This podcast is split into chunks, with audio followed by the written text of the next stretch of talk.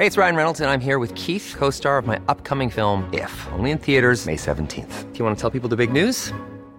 All right, I'll do. Sign up now and you'll get unlimited for $15 a month in six months of Paramount Plus Essential Plan on us. Mintmobile.com slash switch. Upfront payment of $45 equivalent to $15 per month. Unlimited over 40 gigabytes per month. Face lower speeds. Videos at 480p. Active Mint customers by 531.24 get six months of Paramount Plus Essential Plan. Auto renews after six months. Offer ends May 31st, 2024. Separate Paramount Plus registration required. Terms and conditions apply if rated PG.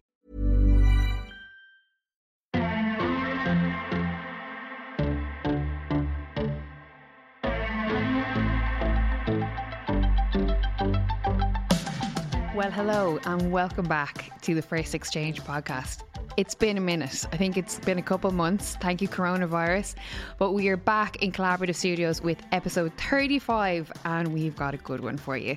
Uh, it is me, of course, your host, Lydia Daydal, and I am back in the studio, as we say. And today's guest, well, let's just say it's a conversation that we need to have a little bit more. I had Dr. Caroline West in the hot seat this this week.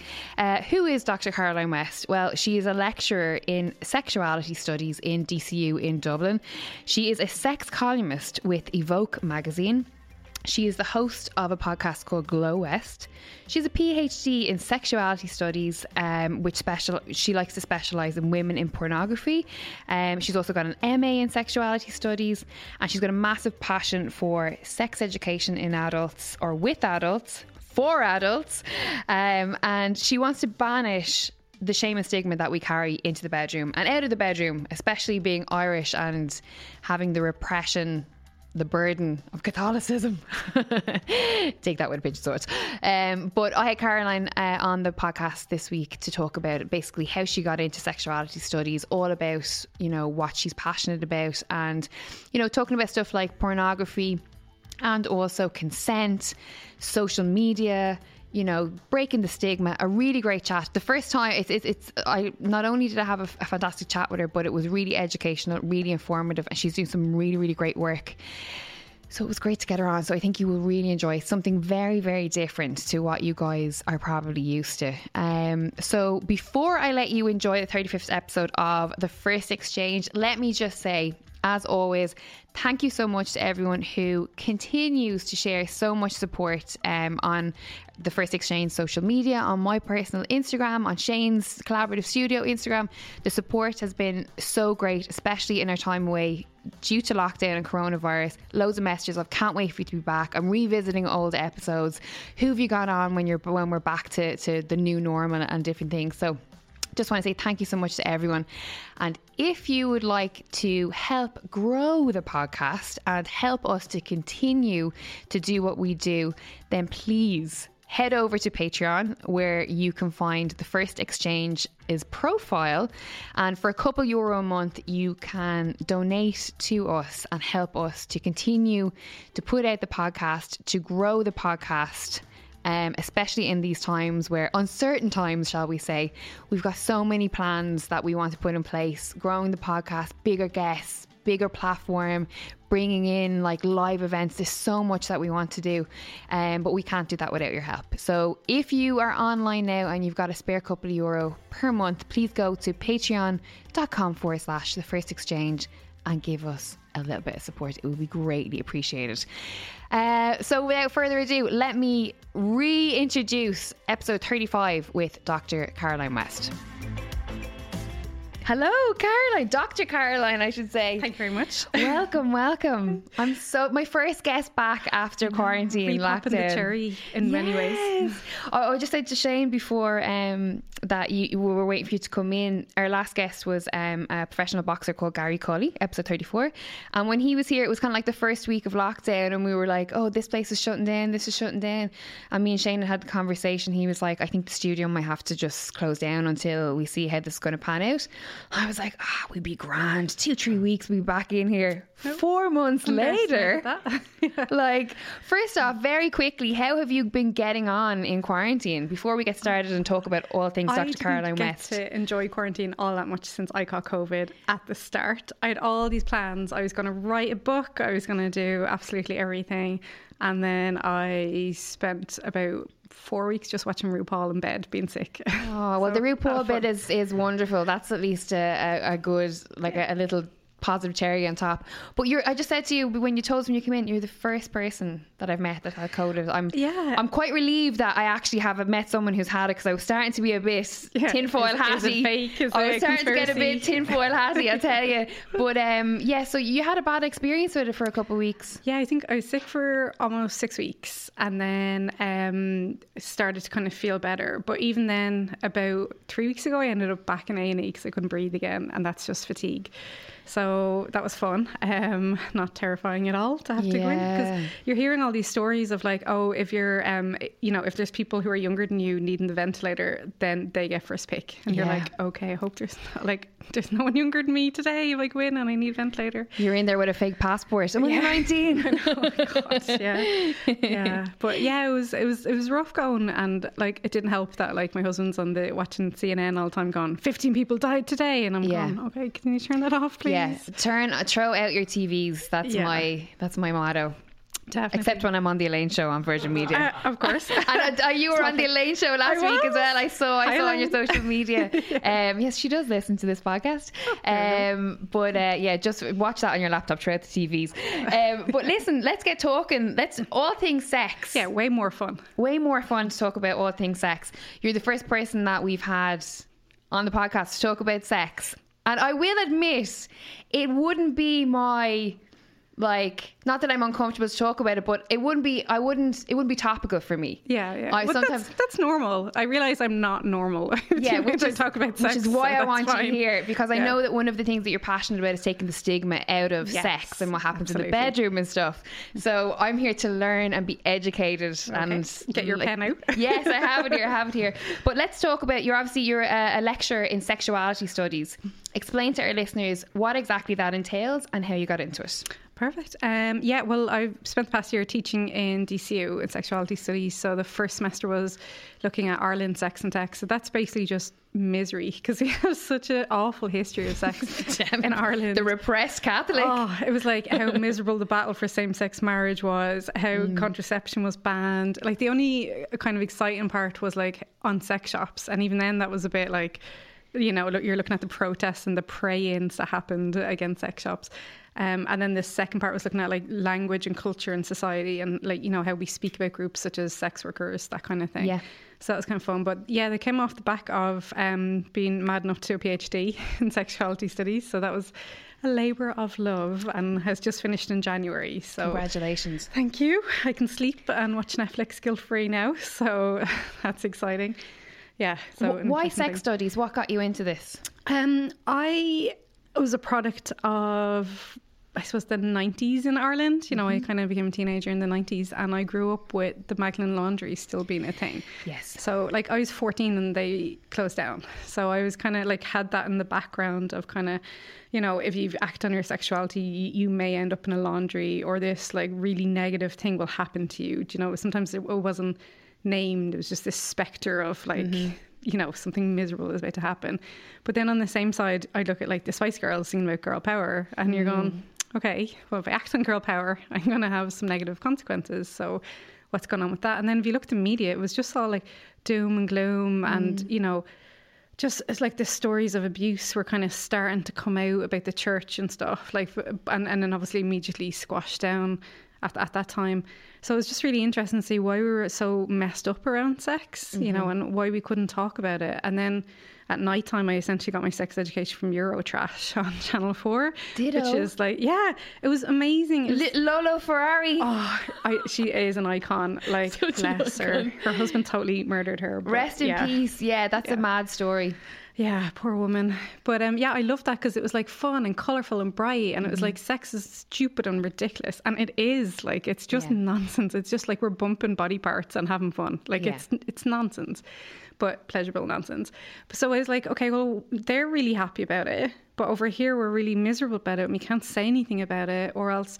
Like you know, even like Cosmopolitan, I was uh, like buying that at the time, and it was all like how to give your man a blowjob and how to hide your stretch marks during sex. Now I didn't Yeah. know what a stretch mark really was then. well, but damn like, it, I know now. I know, yeah, they I definitely have that education. but it was like that thing of like performative sex, you know. So it was either like, you know, you had to be super sexy for a man. That was the only narrative that was kind of there. Or else have fun, cool sex like Eurovision, or have zero sex. So it's like, okay, where where do you even start? Like trying to figure all that out. So I was- like, why are we so weird about this? Like, why can't we Mm. talk about that? And then obviously I wasn't verbalizing all this as a teenager. I was Yeah. just going, this is a bit weird. And then um, I worked in social care for a long time and with um, victims of abuse as well. And I was like, okay, this is like a lot more prevalent than we think is in society. Um, and then I was thinking I'll get back into um, psychology to kind of try and understand, you know, like trauma and why people do what they do, that Yes. kind of thing. But then I found out about psychoanalysis, which I hadn't heard of before, just like some memes about Freud or something like that. And that was all about sex. So I was like, okay, let's do that. that sounds way more interesting. Yeah. But it was actually just really quite miserable. Again, it was just Freud making all these assumptions about female sexuality and to be a mature woman, you couldn't have a clitoral orgasm, you had to have a vaginal orgasm. And most women were like, no, Freud, that's not how it works. you Yeah, know? there's a big, big opposition to that, where it's usually Yeah, the clitoral biology. stimulation, right? Yeah, exactly. And it was like 10 years of female psychoanalysts trying to say, no, you're wrong. And him going, no, no, no, I'm right. And a few other men saying, no, you, you shush now, ladies. Like, you don't know. We know. And I was like, mm, it's a little bit of misogyny in there. And that's really interesting. And, and then I got lucky because um, DCU started the Masters in Sexuality Studies. So I got in in that. And then I was like, oh, this is it. Like, I'm sold now. This is, I love this. And because the joy of studying sexuality is like, it never ends. Like, Yeah. as soon as you think you know, even in a fraction of it, there's so much more. And there's so many mm. different ways to have sex and, and to explore your body and to identify sexually and all those different things. So it's really exciting because it's, it's just, it never ends. So you're always surprised by something. So, Well, I imagine it's interchangeable as humans develop and as we have more sexual experiences and social media and all these different things. I imagine there is so much more. It's just huge. interchanging. Yeah, absolutely. Like there's so many sexualities that like we mightn't have known about before, like asexualities, demisexualities. Mm-hmm. Like the narrative about trans people has really changed. You know, so genders really, you know, we're catching up a lot more on Mm-hmm. on different languages and different realities. So it's really interesting to kind of see how people oppose that change as Mm-hmm. well and like what that means and i suppose like studying porn that was my phd was like a really interesting thing because porn is such a great visible tool no pun intended. That's the joy of sex studies it's like there's puns everywhere. But like porn tells us about feminism about gender about the body about mm-hmm. communication about capitalism about labor um, about fear about gentles like like everything. So it's just Yes. really and everyone has an opinion on porn anyway mm. before you even open your mouth. And that was an interesting experience doing a lot of workshops because you get people who would like just not listen to what you had to say mm. And they were going to ask their question that they had in their mind anyway and you're like okay that's interesting why you're like you're holding on to this what you think is the correct knowledge so i was like well why is that why is your knowledge the correct knowledge and someone else's knowledge is, is wrong mm. so yeah little power battles i kind of like So, oh, in what would be your opinion of pornography? So Can I can I tell you mine? question. Can I tell you mine Yeah. before you start, just to Go give you? it. So mine, I would like. I, I again, I'm here to be educated because I don't know all the fancy terminology, right? But for me, porn is like obviously something that is enjoyable. It's something that you know maybe as we, we learn from as we grow. You know, I know I certainly did. Um, so it's an enjoyable tool within within relationships and different stuff like that. And I also find it sort of um, when I look at the, in particular, the female porn stars, I'm like how they have transitioned. Sasha Grey was the first porn star that I looked at, and she seemed to have her shit together. Mm-hmm. And you know the way Yes, she she transitioned into movies, she made this multi-million euro or dollar career, and she kind of got her brand back in line with mainstream media over the years.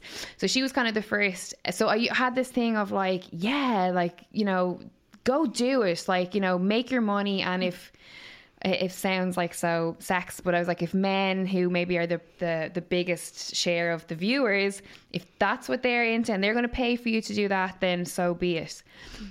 I recently started watching porn again, and the sh- the kind of narrative had changed in terms of there was a lot of storylines like you know, um, boy, uh, teenage girlfriend's boyfriend comes over and.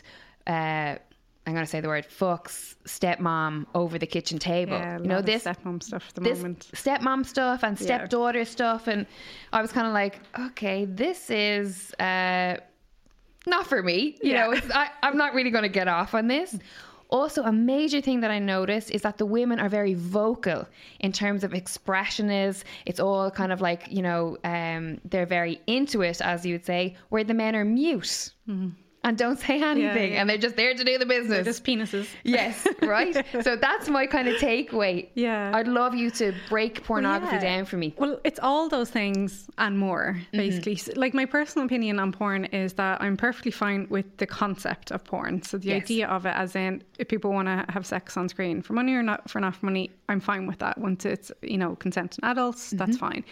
The industry of porn, that's where I have little problems with because it's some of the like the labor conditions, that kind of thing, and some of the messages that are maybe sent out. But I have that issue with everything at Hollywood. I'm fine with Hollywood, but in reality, Hollywood's really toxic as well. Yes. So you know, you have to study porn in context with mm-hmm. other industries as well. So with porn, yeah, like trends really come and go. Like for ages, like the top selling genre was lesbian porn for ages, and lesbian and massive air bunny quotes because they're often like two kind of very cis, pretty femmes with like really long nails, and you're going. That's not really reflective now of like a lot of lesbian experiences, you know, or like just scissoring, and you're like, mm, yeah, there's a bit more to lesbian sex than that. Um, it's a bit of everything. I mean, the it. I suppose where to start with is how you define what porn is. So, you know, what a lot of what we see as porn is what we see on Pornhub because that's obviously the most dominant website. But they take, um, you know, content from absolutely everywhere and stuff. But that's generally what we think of as porn. But there's so much, so we need to be really careful with those definitions because there's power in definition. So if you're only defining porn as violence against women, well, then obviously that's a very particular kind of porn and mm. that's a very particular kind of dialogue. But what about gay male porn? Like, how does that fit that, that blanket definition? So you have to expand it more. And then there's queer porn and feminist porn and like OnlyFans is porn now as well. You know, well, parts of it and like camming as well. So it's it's kind of like what are we actually talking about in that mm-hmm. conversation? Because there are people who say that they want to ban porn, and it's like, well, what type of porn? Do you know, are you okay with gay male porn, or is it just the stepmom stuff, or is it like just solo masturbation stuff? Like, Yeah. you know, where are you going with all that? And then I suppose, yeah, the stepmom stuff. I just I find it bizarre because I yeah, it's not my thing at all. Um, it's just really odd. It seems like just such a male fantasy. Yeah, but that's the thing. It's, you know what I mean? I think it's laziness as well because I think a lot of people were like, "Oh, this seems to be doing well, right?" Now we label all the videos as stepmom, and you know, and then everyone copies everyone else, kind of thing, and it's just gone. Yeah, I don't know, and I don't think most people pay attention to titles either. As well, Yeah. like they're watching because it's their favorite porn star, Yeah. or like you'd watch it if it was Sasha Grey, but you mightn't know what the, the titles of the film that she's Mm. in, and then the films that she would make, or well had made. She's kind of left the industry now. I think she's pretty much gone. Jessa Yeah. Rhodes is someone who I've followed as well. Her, Yeah. she seems to be very popular. Yeah, absolutely. And But- I actually found her on Instagram. I was like, oh, she's so stunning. Like, as in, like her pictures are beautiful. She's like very vocal. She's very seems very educated. And then I was like following her for ages, and then I suddenly realized that actually she's a porn star. Well, that's a really interesting thing as well because people are like, oh, porn stars must be like, you know, really desperate or they Yeah. wouldn't do it if they didn't have any other options. And it's like the women I researched, um, Um, you know, like one of them had a PhD in human sexuality and she was doing it. A lot of them had college degrees and master's degrees. And it's like, not that education is like the sole marker of intelligence because Yes. it's absolutely not. There's so many different ways. But like, you know, we don't often think about the intelligence of the people. Like they're mm. massive hustlers as well. Like they manage their social media, they manage their OnlyFans, they they manage subscription services and pay sites and all this kind of thing, and like market themselves as a brand. But we don't mm. often talk about that because we're just weirded out about porn, you know, and we don't have that conversation. I think uh, in in Ireland particularly, uh, you know, maybe Catholicism has a massive part to do with it as well. But I think we sort of look at porn or, or female porn stars as. Um, you know that they're very insecure women that have maybe daddy issues that you know are searching for something, and I'm sure there are cases of that, like there is in, in Every everything in industry. every industry, or you know just human conditioning. Yeah. Um, and then the men are usually just like, you know, these guys who got really lucky with like a massive dick and like, they, Basically, you know, yeah. someone just said, hey, do you know what, mate? You'd be actually really good at this. You know, you don't have to say anything, just keep stum Yeah. and just just you know plow away or whatever the the the thing is. Um, but, but there are a lot of stereotypes around porn. Like, like, so there's very little research done on the realities of what it's like to be a porn star. Like yes. mine's one of like five studies that actually spoke to porn stars, like that since seems, the seventies. That seems so yeah. ridiculous, it, right? It's so I, I find that like really abusive. If you're like saying, "Oh, porn stars are this, that, and the other," and I'm like, "Where's your evidence for that?" And they're like, "Oh." Yeah, I forgot about that part. Do you know? And you're like, yes. that's kind of important to have if you're mm. making stereotypes about people. And there's people who will compare statistics from, say, prostitution and say, oh, well, this amount of people got into prostitution at age 13, therefore all porn stars must be like that. And you're like, they're completely different industries. Like, yes. so, you know, just because someone has one experience in prostitution doesn't mean they'll have that in porn because, mm-hmm. you know, different labour conditions and, and everything else. Um, there, there's one study that was looked at, like a lot of people make the assumption as well that porn stars were abused as children. Mm. Now, growing up in Ireland and what we know now, we know like quite a lot of people were abused as yes. children. So it's like saying, you know, you can throw a stone and say, well, you know, there's a large female population of hairdressers, so therefore hairdressers were abused as children. Do you yes. know you can extract, you can say what you want with data and stuff, but doesn't make it true. You know, absolutely. So there's one study that looked at, at that and found that the porn stars that they interviewed, I think it was like 177 women, and they had no higher rates of childhood sexual abuse mm. than the general population. Now, I think that study was pretty crap in how it was carried out as well because the, the control group were like people in an airport and they were just going up and the third question they're asked were like, "Yeah, were you abused as a child?" And I, if they were asked me, I'd be like, "You can fuck off. like, I'm not telling you. Like, yeah, go away." Yeah, yeah, yeah. And in Ireland, as we know, like you know, like where were women going in an airport on their own? Sometimes they're going off to England to have abortions. Yes. Or, do you know, if you're going off on your honeymoon, do you really want to answer that question honestly? Yes, and so think inappropriate as yeah. well, right? It's just not the time and the place. Absolutely, but you know? somehow we think it's okay to ask porn stars about sexual yeah. abuse, mm-hmm. and and that's fine. And so we look at them as people that have no barriers and no boundaries mm-hmm. just because we see them naked and having sex. Yeah. And that's not about them, that's about us mm-hmm. and how we view, I suppose, entitlement to know people's. Um, personal history and what we do to people that we think are marginalized or stigmatized as well. Mm-hmm. So, a lot of the research in this area I find to be really unethical, and all the assumptions that are made, like that study um, about the abuse said, oh, porn performers are a hard to access group. And I was like, if I knew, if I was a porn performer and I knew you were going to ask me about childhood sexual abuse, I'd be like, no, thanks. I don't want to do your study. So yeah. the issue isn't with the porn star, it's with you asking that question. Mm-hmm. I'm like, you know, why are you entitled to know that information and what are you going to do with it? Because there's a lot of people who campaign for the industry to be closed down. And if they get that those answers, they're like, CC, they're all abused, like this terrible. We need to rescue these women and we need to close the industry down. So yes if I was doing work to put food on the table, I wouldn't want someone to close down my industry. So, mm-hmm. You know, it's complicated. There's so many different layers and stuff there. But um, yeah, ethics, I think a lot more academics need a lot more training in ethics, is my very polite and PC way of saying, yeah, that's. Uh, it's a bit rubbish. well, it's a very good point to make. Um, you obviously spoke about, um, you know, obviously the sexual abuse and the trauma and different things, and that's obviously a, a very stereotypical end to um, pornography and, and porn performers, as you say. Um, but let's talk about how uh, your childhood environment shapes you as your your sexual identity as an adult, or would sexual identity is that what you'd say, or your it definitely I don't mean sexual preference. I mean like how we are expressively sexual. I don't know. Please educate me on how you would say it. Oh, so, like, yeah. Uh, you know, can you see where I'm going with this? Like, how our like how we were raised, how our parents viewed sex. Yeah, um, yeah. you know, I for example, I'll give a story because I love giving a story away, and this is really embarrassing, time. but I'll say it anyway. when I was 17, I moved out of home to the shock horror of my parents, um, and they were like, "It's only for the summer. Let her just spread her wings and be gone." For our, my birthday my housemates bought me a massive big pink dildo, okay. right? And it was massive and it was a luminous pink and it was gas, right? No, I was so young and innocent at the time. I really didn't really know how to use it, right? I'll be totally honest. But I remember when I moved back home, I had it in my guitar case, and months later, I don't even know how she found it, but my mom found it and like burst into my bedroom. Oh my wielding it, so literally wielding it, like swinging it in her arms, like going like, I can't believe my 17 year old daughter has this disgusting thing in the house, and it was total, you know, uh, you know Catholic mother, like the shame, the God, guilt. I was, yeah. I just couldn't stop laughing. I was like, Mom, I was like, stop wielding a pink dildo in my face. I was like, it was for my birthday. It was fun. It was just a joke, you know. And but it's always stuck with me. It's always stuck with me. And I was like, you know, I always took back and go, what was the big deal?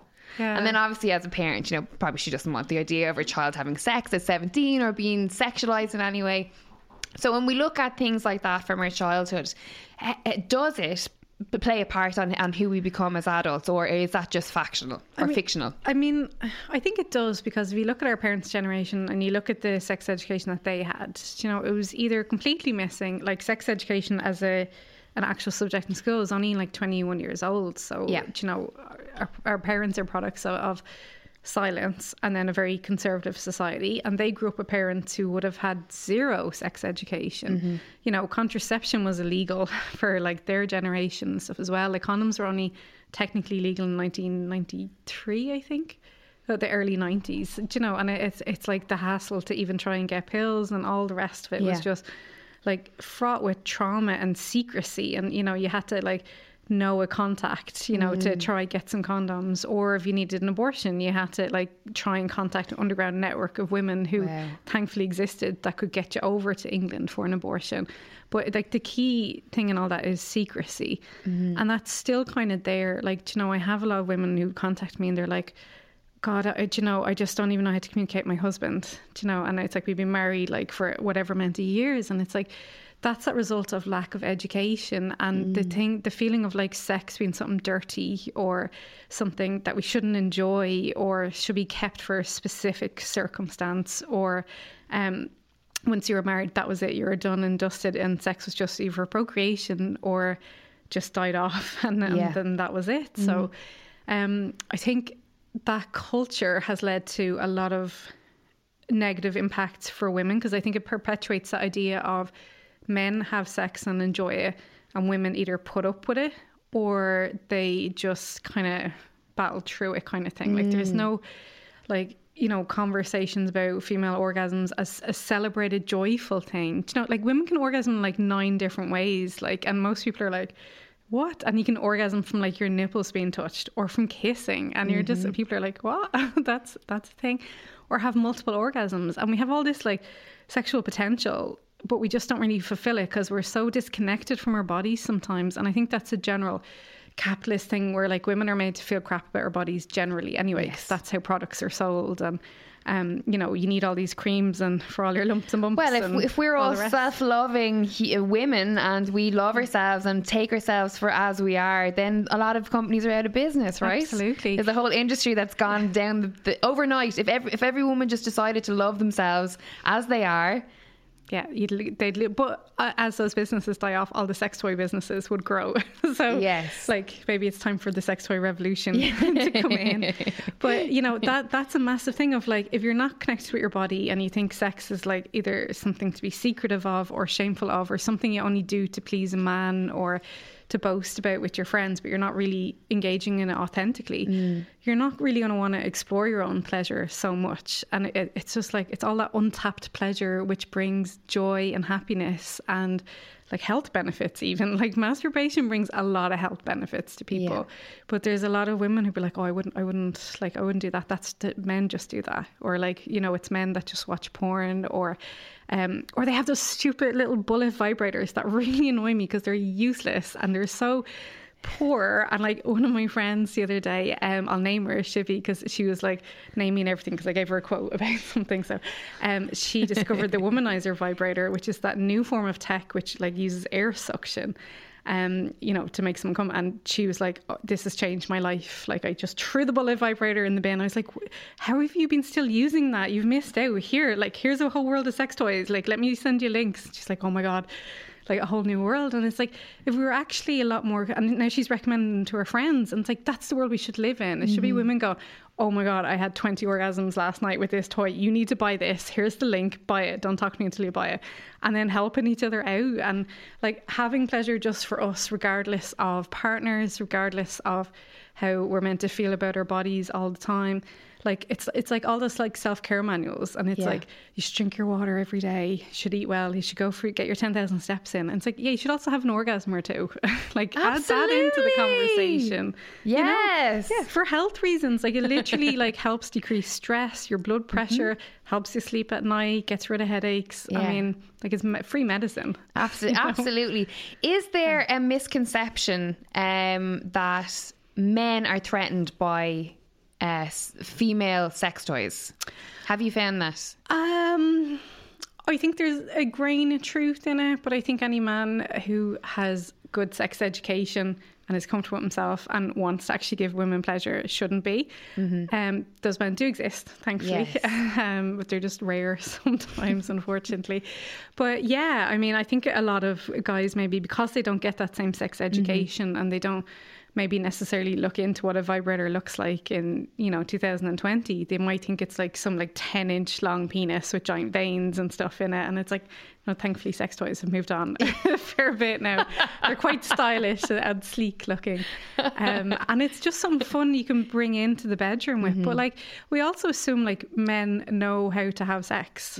And like they don't necessarily because they don't have sex education either. Yeah. They're trying to like probably learn from porn, which is not the best idea because porn isn't sex education. Mm. Like those are like trained athletic professionals who are probably having sex over the course of five hours and you're seeing like a five minute clip. Yeah. And you're not seeing all the breaks and everything else. And you're not seeing things like having to inject your penis full of like drugs to keep it hard, all that kind of thing. Yeah, that's like that's a thing. Stop. Yeah, like there's a porn star. Oh, I forget his name. Chris. Um, oh, he writes books now. Um, I'll try and think of his name, but that's he said he left the industry because he was having to keep injecting his penis. No. Whatever it is, to keep way. going. Yeah, and like you can get like penis implants, like pumps. So if you kind of like tug on your balls, like it kind of just like tube in your penis expands, so you get an erection. And it's like, yeah, like that's kind of a thing. So what you're seeing on porn is not really like reality. That's you are a lot of men's new best friends. but like you know, like They're like going to grabbing their girlfriends. Listen to this fucking podcast. See, I told you, it's not real. That's it. And like, not like, I'm like, the one, number one tip to guys is like, don't just assume that pounding for five hours is good sex. Oh, here, It is come on. not. Listen, It's definitely not. But that's what a lot of porn teaches us. Yes, it because does. it's just spectacle. It's not real life sex. And I feel sorry for men a lot because girls a lot of time. They, we will talk about sex a little bit, like we said. Like you know, you'll recommend a toy to your friends Yeah. or something like that. Whereas a lot of guys, you're like, oh, I like I fucked three girls last week, whatever, and you're like, yeah, but was it good? What did Yeah. you do? And you know, good sex isn't oh, we did six positions in one night, you know, and it doesn't have to be love and intimacy, that kind of sense. Like it can just be fun, but once it's like there's there's respect and kindness and like fun, and they're like your basic building blocks for sex and obviously consent.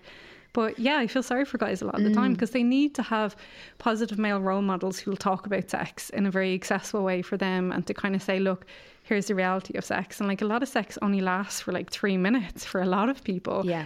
And, you know, there's a lot of insecurity around that. And especially if you're watching guys on, on porn go for hours and hours, allegedly. So I think, yeah, guys need to really really be open to conversations about the realities of sex and mm. different ways to have pleasure and like outside like lads mags which aren't necessarily the best for sex education. Yeah. so yeah I, th- I think there definitely needs to be a lot more guy sex educators kind of stepping up to the plate because this is a thing that uh, like all my sex educator friends are irish basically or um, uh, women i mean sorry. Don't where i came up with that. Um, but um, yeah or in ireland and you know i know like a couple who are doing work and but they're um, generally gay men so i'm kind of going we're the straight men? Like why why aren't straight men wanting to step up and go lads here's how you have amazing sex Yes. like there's there needs to be way more of that because like that's not a bad thing Mm. like we need that so yeah there's there's a long way to go still but um i have hope there in, will be in there terms in of uh, in terms of um uh, I was going to say doctor. In term, sorry, doctor, but uh, doc, Dr. Caroline.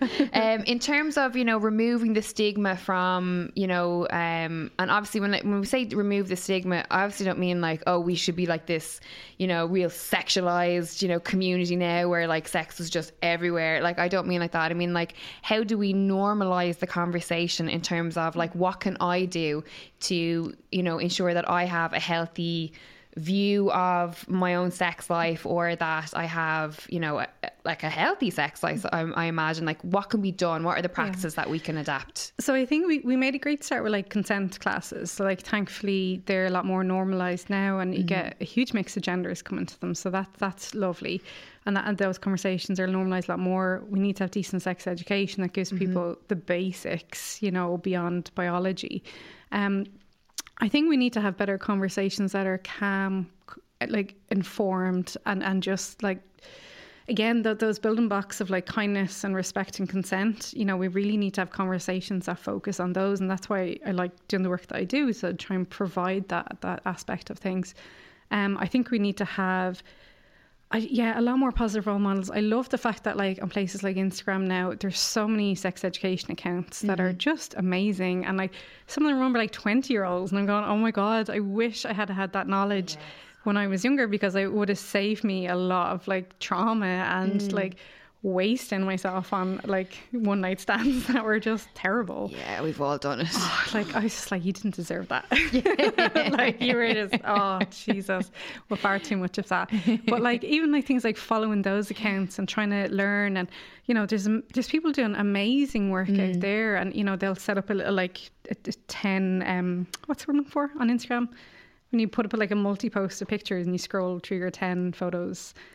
Oh, uh, like a Right, is there a name on it? I don't know. Like on a, on your feed, on your grid, yeah, yeah, like yeah. you can put up ten one, photographs in one post. Yeah, there's, there's, probably a fancy word for there's that. There's definitely a, a, marketing name on that. Something like that, yeah. Something. But but things like that, you know, it's lovely to kind of like have sex education that's accessible straight yes. away, like that, you know, and informative, and not like you know sleazy or trashy or yeah. uh, jokey or you know all these things that people they're might very calm and informed exactly and have things like statistics like I know there's a few Irish accounts that talk about STIs and uh, mm. you know in a very lovely calm way of saying look here's what happens if you have one um, here's my story. There's um, a woman called Let's Talk STIs as her account, and she talks about her journey having herpes, and it's like mm. it's absolutely fine. Like it's just it's like coronavirus. like we'll all probably get it at some yes. point, or have had it, or have had, yeah. and don't know about it. but that's the thing. It's like it's like banishing shame and like bringing things out into the light like yeah. that is lovely. Like how many of your friends do you know that's like, oh, by the way, I had an STI. Like that's something that we consider to be shameful, and mm. it's not. It's just like like they're just skin conditions or yes. bacterial stuff or viral stuff, and it's mm-hmm. like it's just like a cold for your genitals. yeah, absolutely. And I always say there's so much going on with our bodies that we don't know about. Like, you know, once I heard about parasites living inside us, that was like, oh, yeah, on your eyelashes and stuff. Yeah, they're like, everywhere. Yeah. They're everywhere. God damn We're it. generally quite filthy animals. yes, we are. We are. But let's talk yeah. about, if you don't mind, consent for a little bit, mm. because that's uh, a very it's it's a very interesting topic. I have sat over a glass of wine with my friends, and we've we are blurred with the mm-hmm. law. The the the line of consent is blurred for us yeah. when we look at it in terms of, you know, I'll just be. I'll just. There's no point in even beating around the bush it. We say, for example, waking up in the middle of the night and somebody is having sex with you but you're in a relationship with them or you know and it's kind of like a thing where you're kind of half asleep right yeah, again yeah. not talking about personal experience just yeah. a conversation that i've had or you go home with someone and there's that sort of like you don't know maybe it's a one night stand and it's all hot and heavy and it's kind of there is sometimes a dialogue of no i can't or you know and and sometimes the guy can perceive that as this is like foreplay yeah. or a challenge mm-hmm. and then when is the line drawn so you know and then when you read about we'll say rape cases that have been dropped especially we'll say in Ireland, how difficult it is for a rape victim to bring a case to court and everything that they have to go through. So you kind of, it's just this whole big thing, a bubble, a cloud of like confusion and like shame and all this mm. different stuff that's going on. And it seems like people like yourselves are doing fantastic work, but there's still not enough No, out there. It still needs not. to be broken down, and we need to be educated about it. Yeah, it, it's basically a, a mess. Um, is a very polite way of saying it. But like even your example there, if you wake up and someone's having sex with you, that's sexual assault. Mm. Like you didn't consent to that. And if someone's having sex and you're with you and you haven't like either verbally or physically like consented to that, that's rape. But we're kind of very hesitant to use that term because it's very hard to say my partner raped me. That's that's mm. extremely difficult for a lot of people to say, and it's kind of easier to like ignore it and bury it deep down. And this way, a lot of people, you know, get to their 60s or whatever and they, they've never told a soul in their life and they mm. carry that inside. And yeah, like we know how terrible the justice system is. So a lot of people are just just can't deal. They just can't deal. There's too much trauma. They know they're not going to get a lot of help for it, or well, they assume they're not going to get a mm-hmm. lot of help for it, and and they just don't have that conversation. But sexual assault is a, an absolute spectrum. You know, at the t- at the far end, you've got like you know horrific, really violent. uh, You know, like like that kind of thing, or all the way down to like being groped in a nightclub. You know, or even. You know, your ass spanked on uh, like out Very good example. How many times Yeah. have our arses been slapped on nights out? Absolutely. Like I don't s- know about you, Shane, but I my ass gets But that's sexual assault. That's someone like touching your body in an intimate enough part that you haven't consented to. Yes, You know, yes. like I stopped going to nightclubs because the last time I was in one, I'm also like too old now. But anyway, the last time I was in one, like some guy put his hand like actually up my skirt and grabbed my ass, and I turned around and I couldn't figure out. There was like three guys standing behind me, and I couldn't figure out which one it was. So I just I slapped one of them, and I don't know if it was the right one or not. But like, you know, and it's like it was just sport for them. It's just Yeah, enjoyment for yeah. them. It's just for it's just kick for the lads. Yeah, and, and- obviously we don't we don't want to like talk down on men. Like men are fantastic. I'm, I'm men's are, biggest fan, but there yeah. are some men out there that They need to have that conversation with their friends. Of going, Yes. if your friend is going out to a nightclub and sexually assaulting women, you need to have that conversation with them. It can't just be women going, "Can you stop assaulting us?" It needs Yes. to be men pulling up, pulling up your your bros and going, "That's not okay to do that to Mm-hmm. women. It's not locker room talk. It's none of that stuff. It's like call it what it is. Like it's sexual assault, Yes. which can cause a lot of trauma to people. Um, like yeah, like. eh, the issue I think a lot in Ireland when it comes into it is like the issue of alcohol because Mm. we're heavy drinkers, like we're functional alcoholics as a nation, as we see from like the pubs just opening back up and everyone ordering like 15 shots to drink in like half an hour and you're just going, Jesus. But like, you know, that blurs the boundaries for a lot of people sometimes. And we've talked about that in some of the consent classes of, you know, if Mary has nine shots and John has nine shots and, and hmm. they have sex, but they've never, neither of them say it, you know, is that sexual assault? And it's like, well, they're kind of flirting with each other all night, mm. you know, and he took out a condom and she kind of like winked at him. So it's like, okay, well, they're like body language clues. That's kind of fine. But we need to like expand that conversation to go, well, it's not the case of like you need like a um uh like a what's the word for? Like a legal letter or something to say you know are you committing to this? Like sign yes or Yes. sign no you know because consent can always like that's not sexy but also consent can be revoked afterwards and you might agree to one part of sex but not to another and that's fine but we need to just like normalize these conversations and, and asking for consent can be really hot as well. It's like, hey, do you like it if I do that little thing? consent Or, is sexy. you know, Isn't that the slogan? it is like, and it's absolutely is, and it's not like, oh, do you mind if I touch you there? Do you mind, like, you know, like if that's how you're asking for consent, you're doing something wrong. Yeah. You know, it's like you can sex it up a bit, and you know, but we need to also look at like how we still talk about victims of sexual assault Yes. as well. And I, I think a lot of us think of the two main responses, like the fight or flight kind Mm-hmm. of response. But there's also people who freeze and then because they're just like, what do I do? Like, I don't Mm. know what to do. I don't know what's going on. Or else they fawn, which means like they kind of just go, I'm going to do what's easiest for me to do to in order to make this situation go away the quickest it can. And they might kind of be like, okay, I'm just going to go along with this. Yeah. And, you know, please them in order to like stay alive or, Mm. you know, have the minimal amount of harm committed. And that's really hard for a lot of people because you don't know until you're in the situation how you're going to react. And there's probably other reactions as well, but we just, we don't talk about sexual assault. So we're still Mm. learning about it as well. So it's definitely a conversation that we need to keep happening. It needs to happen in the context of recognizing that we abuse drugs and alcohol in this country, and that Mm-hmm. has to be part of the conversation of how do you have sex when you're stoned and how do you have sex when you're drunk. Yeah. And drunk sex can be amazing. That's fine. You know, it's just the consent part needs to be absolutely part of it. Um, and you know the how we talk about victim blaming definitely needs to be dragged kicking and screaming into the 25th century, not even alone this century because we're still shit at it. But like, you know, looking forward and we're, that we're never saying, well, she shouldn't have had that much to drink and well, you know, she shouldn't have worn that and all that stuff. That needs Yeah. to be absolutely left in the dark ages. And like refocusing the conversation and going, it's not like why did she stay or why didn't she fight him off? It's like, you know, why did they choose to rape that person? Mm-hmm. That's where the conversation really needs to be Yes. And recognizing that men can be victims as well. Um, and, you know, trans people, non binary people, everyone can be a victim or a perpetrator as well. Mm-hmm. It's statistically the biggest perpetrators are men on women, but that doesn't mean to say, It no, doesn't happen not the other side. Yeah.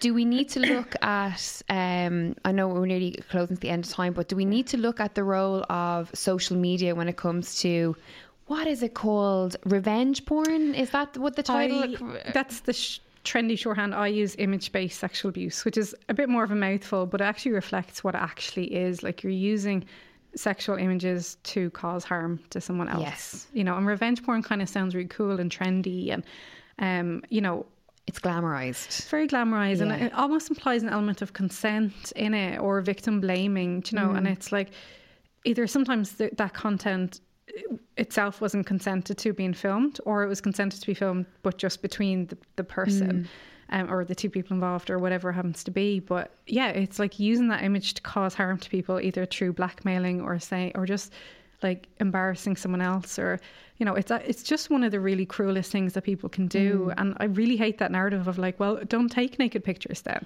It's like, Yes, or don't send them, or Yeah. don't let that person film you. And you should be able to take naked pictures if you want. Like, Yeah. you know, if you're looking hot enough, you're like, yeah, that's fine. but you have to look at the other person and go, why do they think that it's acceptable to break your trust? And why do they think it's acceptable to cause someone else such harm? Why do they think it's okay to commit a form of sexual violence? And they're the questions that need to be answered because it's too easy to go, well, shouldn't have done that. And then we don't really think about it then. We're just like spouting off this stupid stereotype Yeah. rather than go, why is my friend um, committing sexual violence? Mm-hmm. You know, or like, you know, or my son or something like that. And it, it's like, we need to like refocus that back and have that conversation going, what's going on? Like with people Mm. and doing the people who are in, will say the WhatsApp groups or the Instagram, you know, group chats. call it all out. And they feel because there definitely is men and women that are, are in those situations that don't say it and are like, oh god, that's a bit like full on. Like I know guys. Thankfully, they're now close friends, but I know of people who filmed women from behind on nights out, like on Snapchat, like and send it to the lads and different stuff like that, being like, "Oh, getting my hole this weekend," you know. Um, I've also known like young young men and women that film each other giving oral sex that gets shared amongst like group chats.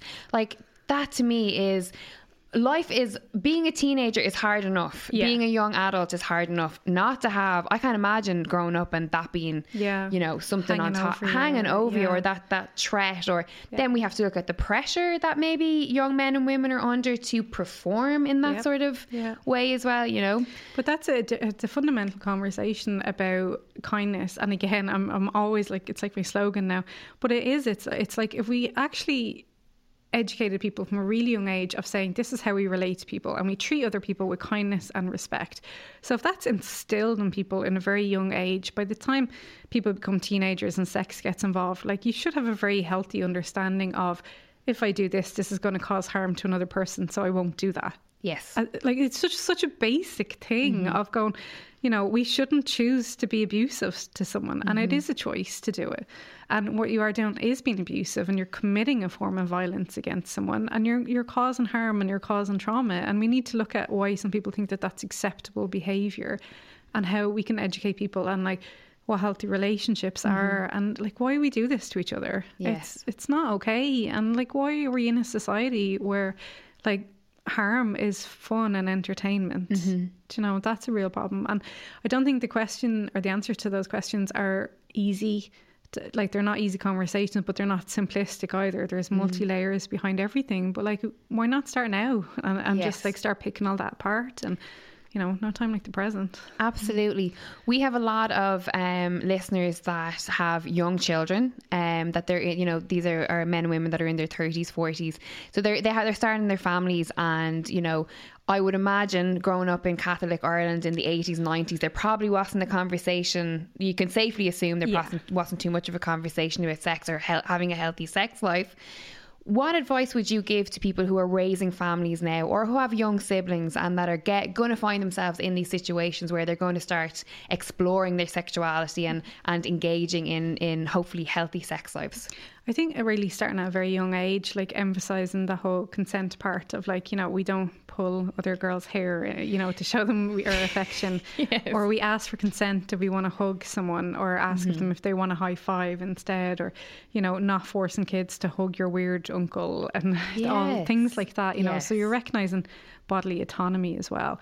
I often, I also think like it's really important to teach the correct terms for genitals. So like mm-hmm. it's a vulva, it's not a front bottom or anything like that, which leads to confusion when you're growing up. But like if you're empowering kids to like call their testicles their testicles, you know, you're kind of a you're protecting them as well because if someone touches them in, unconsensually they're able to say, well, that person touched me here, and they know mm. what healthy touch is and they know what wanted touch is.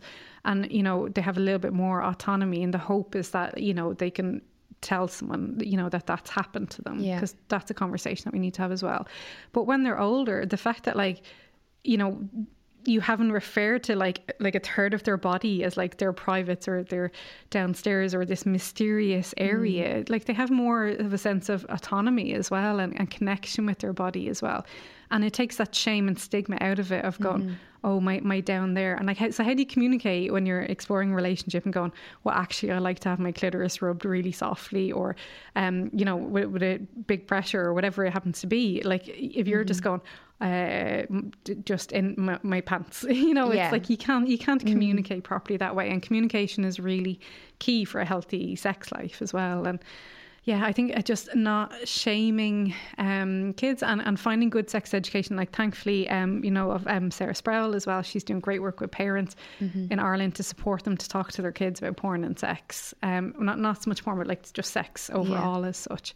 Um, so she's a great resource. And then when they're a bit older, there's the pornconversation.org. That's um, Erica Lust has that. And it's like, you know, age seven, you can have this conversation. Age nine, you can have this. Com- and mm-hmm. obviously, you know, you can adapt that to whatever level your kid's at and stuff. But conversation is key. And yeah, just trying to banish that shame and stigma because, like, you know, if we grew up that silence and look, mm. look at the society that we're in now, do you know, it's like, it didn't work, you know, and, and there's a lot of unhappy people. And yeah, and like I think like fighting for things like decent sex education and consent classes and like conversations as well about like healthy relationships.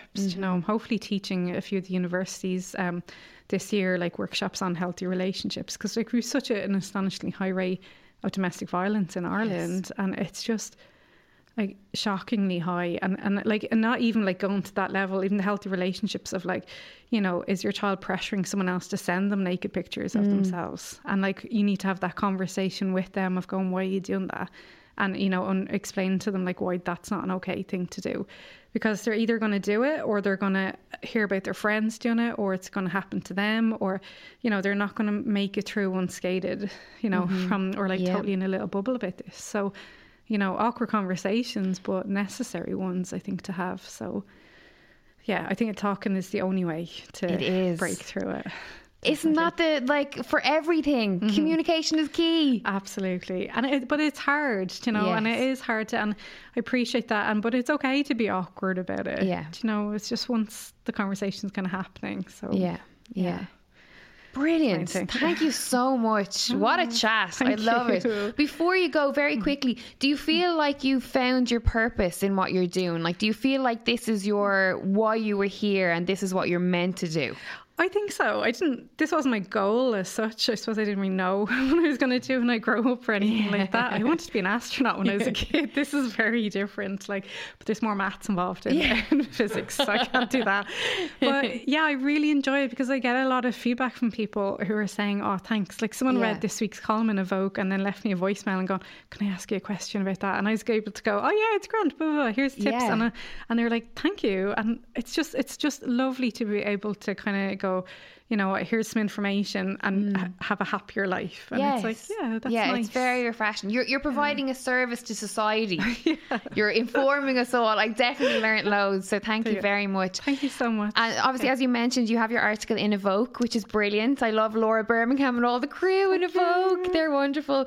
Um, but also you have the Glow West, which is your new yes. podcast. Let's plug this very quickly before Happy we days. let you go. Yeah, it's my tiny baby so far. We're only um, episode 13 came out the other day, but again, it's born out of this need to have conversations uh, around sex. So it's really lovely to be able. I mean, like we've talked so far about being trans, about sexual violence, about orgasms, about like being an LGBT asylum seeker. And it's like, I've just had enough of the, the silence and the shame and the stigma. Mm-hmm. So I love that I can create this little space where we can have conversations. And, you know, I, I, I my particular area, I'm not interested in sex ed for kids, but mm-hmm. I'm interested in sex ed for adults because you can swear a lot more and have a lot more gin. That's yeah. like way more fun, you know, and talk about a lot more adult yes. activities. So that that's lovely to kind of have that as a thing. And then, you know, we're going to do live events whenever um, we're allowed to be around other humans properly again can and you know do different things. Like we're going to read out like bad erotica on, on Instagram and stuff Brilliant. like that. So it's just That's fun and fun. yeah it's a, like trying to recreate Eurotrash a little bit maybe. Yeah I love yeah. that. I love that. An iconic memory from my teenage years for sure for sure. And I know obviously we we touched on loads of different stuff in this podcast but the, the a big part will be like the LGBTQ um the rise of the LGBTQ community in Ireland for one. So anyone that listens that wants to hear more definitely go to the Glow West and and hopefully we'll get you back on down the line and we can Absolutely. I'm sure there'll be loads more developments within that and especially yeah. with you know the the rise of transgender among young people and different things like that. So yeah fantastic. Um looking forward to like congratulations on your success so far and looking forward to thank seeing how, how brilliantly the podcast does.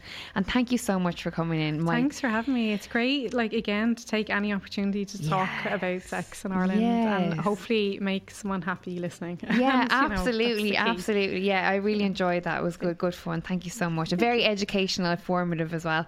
Uh, Dr Caroline West for the First Exchange podcast.